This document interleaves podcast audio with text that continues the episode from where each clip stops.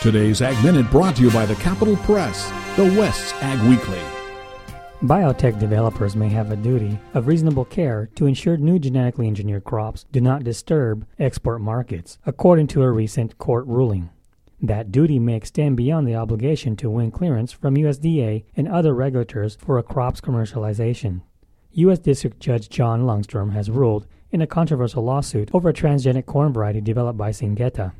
Lungstrum said the government's deregulation of Viptera corn did not necessarily immunize Syngenta from any liability.